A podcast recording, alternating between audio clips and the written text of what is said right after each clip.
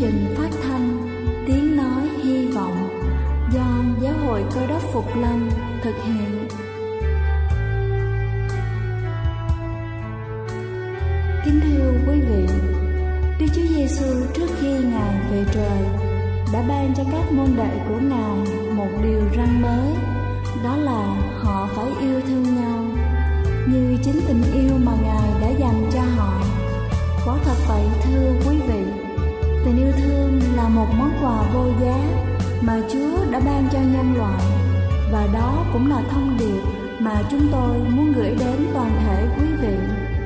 Nếu quý vị muốn tìm hiểu thêm về chương trình, về niềm tin hoặc muốn nghiên cứu về lời Chúa, xin quý vị gửi thư về chương trình phát thanh Tiếng Nói Hy Vọng, địa chỉ 224 Văn Đăng Lưu, phường 3, quận Phú Nhuận, thành phố Hồ Chí Minh hoặc gửi email cho chúng tôi theo địa chỉ tiếng nói hy vọng amokgmail.com Ngoài ra, quý vị cũng có thể liên lạc với bất kỳ hội thánh cơ đốc Phục Lâm tại địa phương gần nhất. Xin chân thành cảm ơn và kính mời quý vị lắng nghe chương trình hôm nay.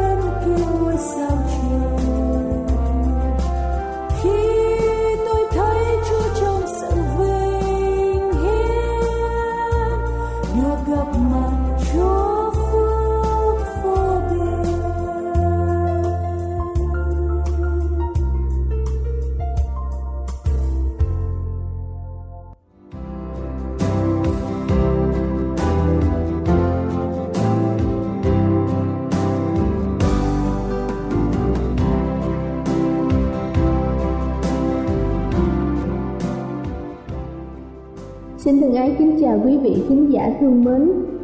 Trầm cảm là một vấn nạn toàn cầu mà bất cứ ai trong chúng ta, ở bất cứ nơi đâu cũng có thể gặp phải. Thống kê cho thấy rằng hơn 350 triệu người thuộc mọi lứa tuổi đều bị trầm cảm. Đó là nguyên nhân chính dẫn đến bệnh tật trên toàn cầu và góp một phần lớn trong gánh nặng bệnh tật trên toàn thế giới. Những nhà nghiên cứu và các kiểu mẫu bệnh tật dự đoán rằng tình trạng này sẽ ngày càng trầm trọng trong tương lai. Chính vì thế ngày hôm nay chúng ta sẽ cùng nhau tìm hiểu về căn bệnh trầm cảm.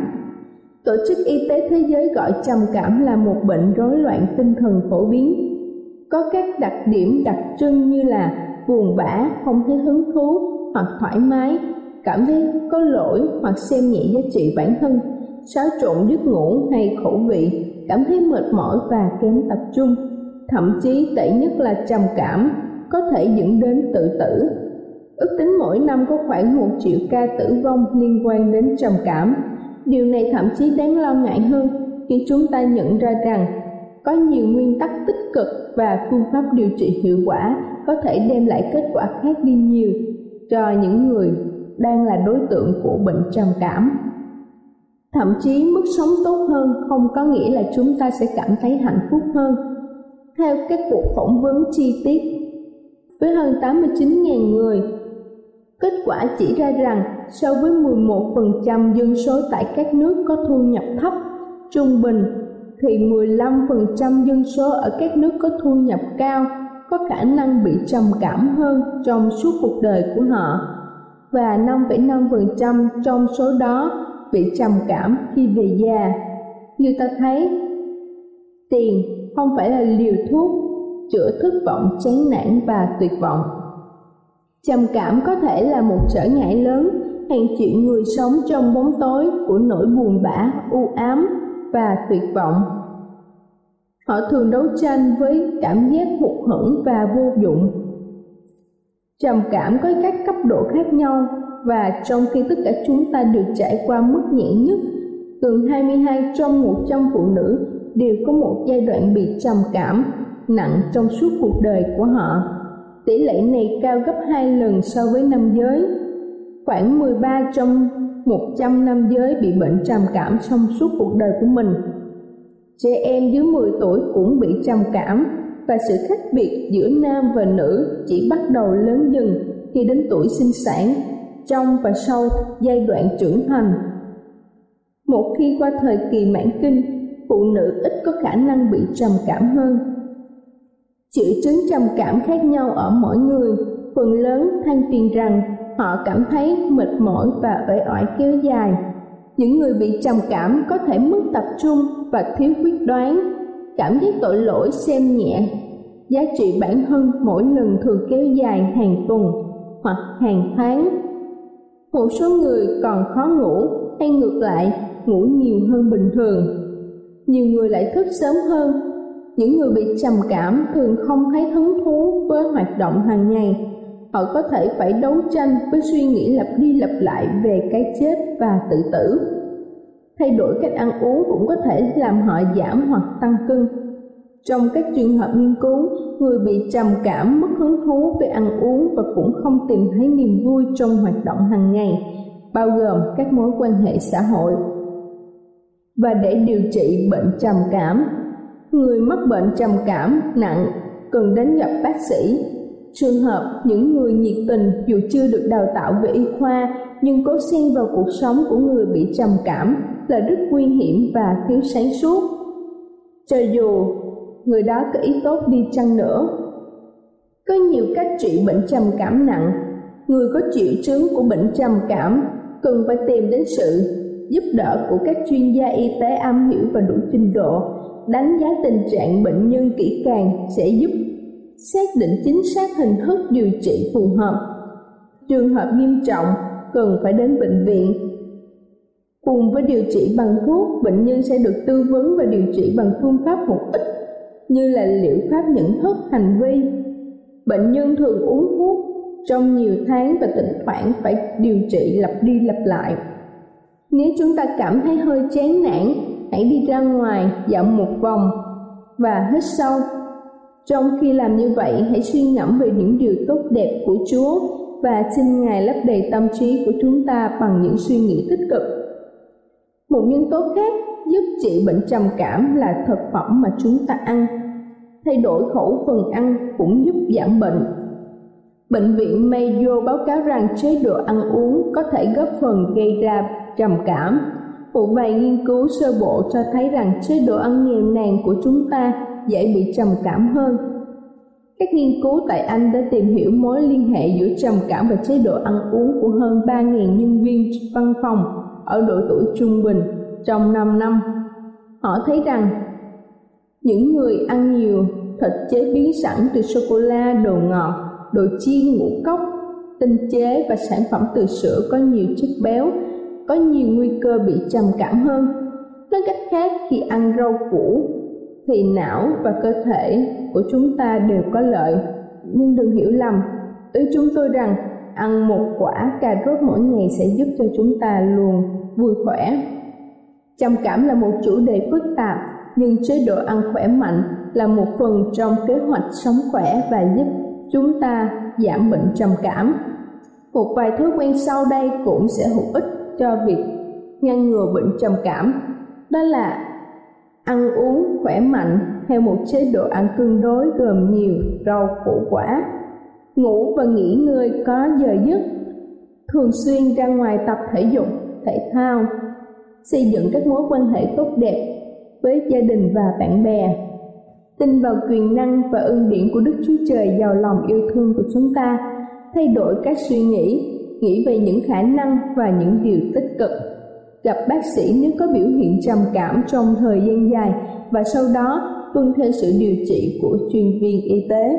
Kính thưa quý vị, hãy ghi nhớ sự thật vĩnh viễn rằng quy luật của trí óc là nó dần dần thích ứng với những vật thể mà chúng ta cho phép nó cư ngụ, lấp đầy tâm trí với những suy nghĩ tích cực, nghiền ngẫm lời Chúa, khẳng định lời hứa của Ngài như lời hứa của chính chúng ta Tin vào Chúa Giêsu, ánh sáng của thế giới sẽ soi sáng bóng tối trong chúng ta. Chúng ta là một trong những người con rất quý giá của Ngài, có ý nghĩa với Ngài nhiều hơn mà chúng ta từng nghĩ đến. Hiểu giá trị của bản thân mình trong mắt Chúa và sự quan tâm của Ngài đối với chúng ta sẽ giúp chúng ta thịnh vượng. Đây là chương trình phát thanh Tiếng Nói Hy Vọng do Giáo hội Cơ đốc Phục Lâm thực hiện. Nếu quý vị muốn tìm hiểu về chương trình hay muốn nghiên cứu thêm về lời Chúa, xin quý vị gửi thư về chương trình phát thanh Tiếng Nói Hy Vọng, địa chỉ 224 Phan Đăng Lưu, phường 3, quận Phú Nhuận, thành phố Hồ Chí Minh hoặc gửi email cho chúng tôi theo địa chỉ tiếng nói hy vọng amos@gmail.com. Ngoài ra, quý vị cũng có thể liên lạc với bất kỳ hội thánh cơ đốc Phục Lâm tại địa phương gần nhất. Xin chân thành cảm ơn và kính mời quý vị tiếp tục lắng nghe chương trình hôm nay.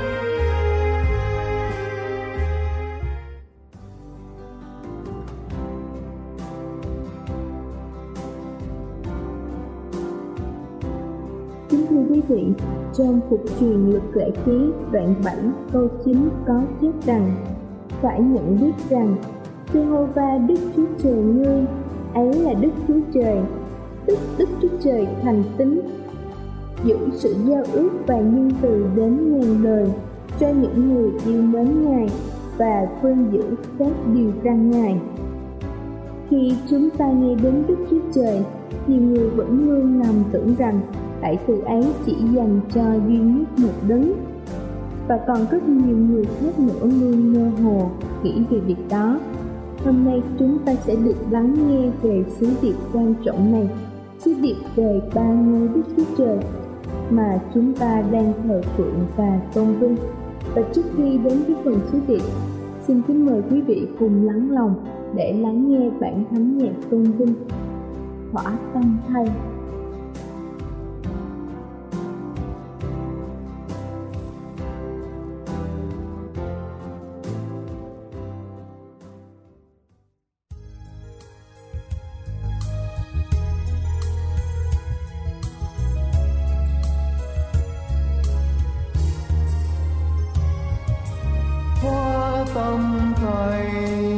Cành Chúa Giêsu lời Chúa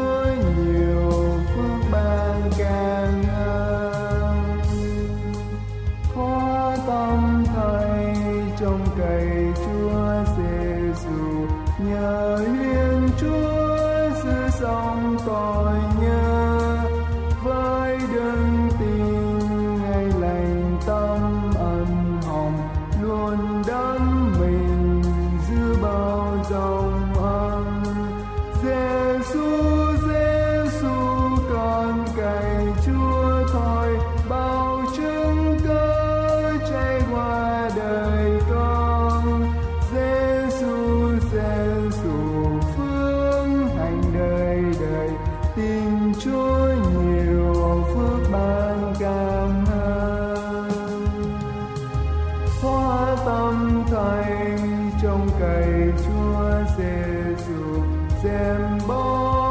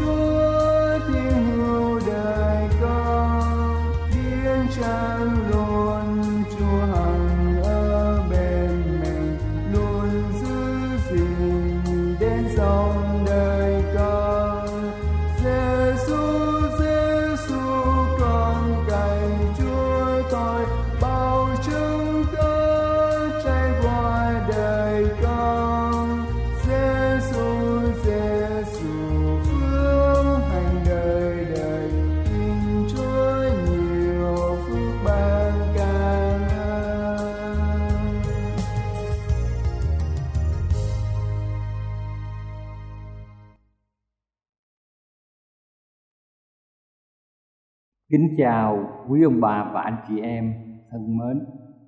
Chúng ta thường nghe nói về ba ngôi Đức Chúa Trời và hôm nay chúng ta sẽ nghiên cứu những bằng chứng ở trong Kinh Thánh, Cựu ước và Tân ước để cho thấy rằng ba ngôi hiệp một như thế nào.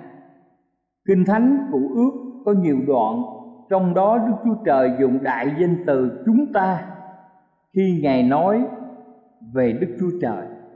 Chúng ta có thể xem trong Sáng Thế Ký đoạn 1 câu 26 hoặc là Sáng Thế Ký đoạn 3 câu 22, Sáng Thế Ký đoạn 11 câu 7 hoặc là Ê-sai đoạn 6 câu 8. Chúng ta lấy một câu kinh thánh rõ ràng ở trong Sáng Thế Ký đoạn 1 câu 26 nói về việc dựng nên loài người. Kinh Thánh viết rằng Đức Chúa Trời phán rằng, chúng ta hãy làm nên loài người như hình ta và theo tượng ta, đặng quản trị loài cá biển, loài chim trời, loài súc vật, loài côn trùng bò trên mặt đất và khắp cả đất kính thưa quý vị, chúng ta ở trong danh từ mà chúng ta biết khi nào nói chúng ta, ít nhất là phải có hai người trở lên. Tất cả điều này đã gợi ý cho tất cả mọi người đều biết rõ ràng đức chúa trời ba ngôi như thế nào. Ngài đã không để cho chúng ta nghi ngờ về vấn đề này và kinh thánh tân ước đem lại lời giải quyết cho vấn đề làm cho chúng ta hiểu một cách rõ ràng hơn nữa. Chúng ta xem bằng chứng ở trong kinh thánh tân ước. Ba ngôi đức chúa trời đã được xác minh nhiều lần trong các tài liệu của các sứ đồ, gồm có đức chúa cha, đức chúa con và đức thánh linh. Ba ngôi hiệp một mà chúng ta gọi là đức chúa trời. Đó là những danh xưng được liên kết và đồng đẳng với nhau một cách hoàn toàn ông bạn chị em có thể xem ở trong kinh thánh Tân ước Matthew đoạn 28 câu 19 có nói Đức Chúa Cha, Đức Chúa Con và Đức Thánh Linh. Chúng ta cũng có thể xem trong văn đoạn 14 câu 16 đến câu 26 hoặc là một Cô Rinh Tô đoạn 12 từ câu 3 đến câu 6 hai Cô Rinh Tô đoạn 13 câu 14 hoặc là sách Epheso đoạn 2 câu 18 đến câu 22 Epheso đoạn 3 câu 14 đến câu 17 Những điều khẳng định nói trên của Kinh Thánh Tân Ước Không phải là những điều gợi ý, Mà là một điều khẳng định một cách rõ rệt. Không có hai nghĩa và không có mập mờ. Nhưng chúng ta không thể hiểu hết được bằng chứng của Kinh Thánh Nếu chúng ta chỉ nói đến danh xưng và sự liên kết của Đức Chúa Cha, Đức Chúa Con và Đức Thánh Linh mà thôi chúng ta biết rằng phẩm hạnh và quyền năng đã được diễn tả là hoàn toàn phù hợp cho từng ngôi ở trong ba ngôi Đức Chúa Trời cùng đồng đẳng với nhau. Theo Kinh Thánh Tân Ước thì mỗi ngôi đều có phẩm hạnh và tước vị của Đức Chúa Trời. Hành động của Đức Chúa Trời mà chúng ta đáng được thờ phượng Ngài. Với bằng chứng này, chúng ta tự hỏi, có thể nào kết luận khác hơn cả ba ngôi Đức Chúa Trời đều đồng đẳng với nhau và chủ yếu đều là Đức Chúa Trời. Chúng ta sẽ xem một cách biểu hiện về ba ngôi Đức Chúa Trời. Chúng ta có rất nhiều bằng chứng để chúng ta thấy từ thiên nhiên. Trong thiên nhiên, chúng ta bị vây bởi những bộ ba là những hiện tượng tuy ba là một. Chúng ta thấy rằng mặt trời cho ánh sáng, cho sức nóng cũng như cho về năng lượng chúng ta cũng xem về thời gian, có quá khứ, có hiện tại và có tương lai thời gian tuy ba nhưng mà là một giữa quá khứ, hiện tại và tương lai, không hơn, không kém. Và chúng ta xem ở không gian, gồm có chiều dài, chiều rộng và chiều cao ở trong không gian. Chúng ta cũng xem ở trong nước, gồm có dạng đặc như nước đá, dạng lỏng như nước và dạng hơi nước. Kính thưa quý vị, đây là ba nhưng mà một.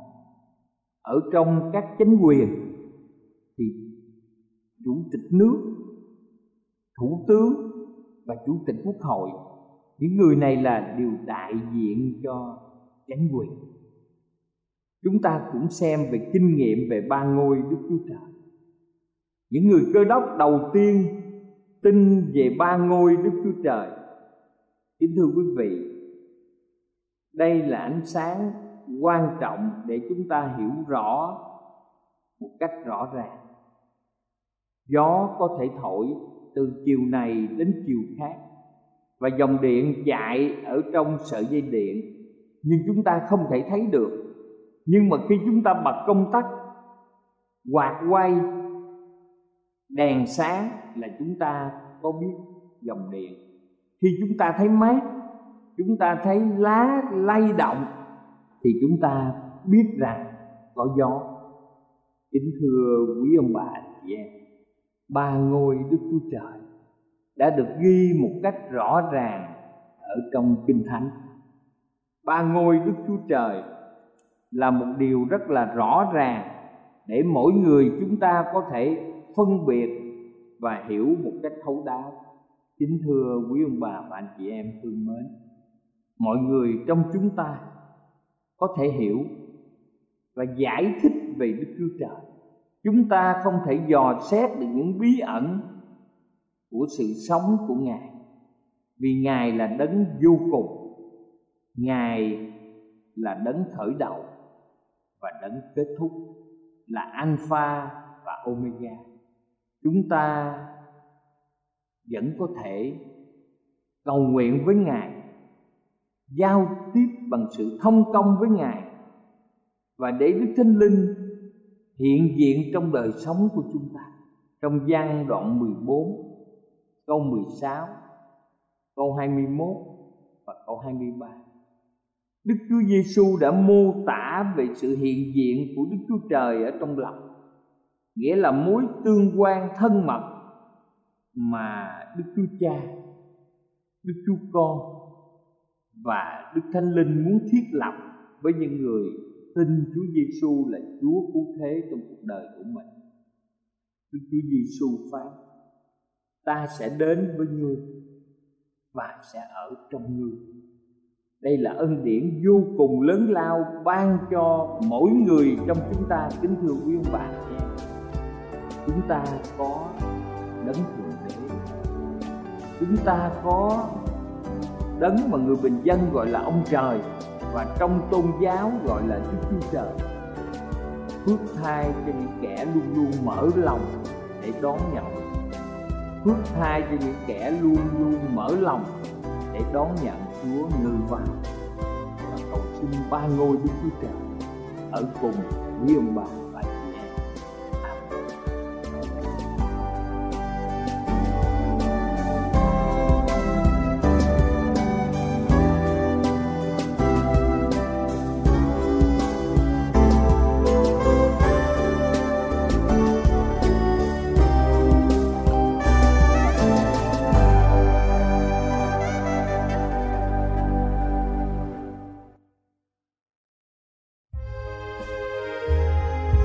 Đây là chương trình phát thanh Tiếng Nói Hy Vọng do Giáo hội Cơ đốc Phục Lâm thực hiện. Nếu quý vị muốn tìm hiểu về chương trình hay muốn nghiên cứu thêm về lời Chúa, xin mời quý vị gửi thư về chương trình phát thanh Tiếng Nói Hy Vọng, địa chỉ 224 Văn Đăng Lưu, phường 3, quận Phú Nhuận, thành phố Hồ Chí Minh hoặc gửi email cho chúng tôi theo địa chỉ tiếng nói hy vọng amos@gmail.com Ngoài ra, quý vị cũng có thể liên lạc với bất kỳ hội thánh cơ đốc Phục Lâm tại địa phương gần nhất. Xin chân thành cảm ơn và hẹn gặp lại quý vị trong chương trình lần sau.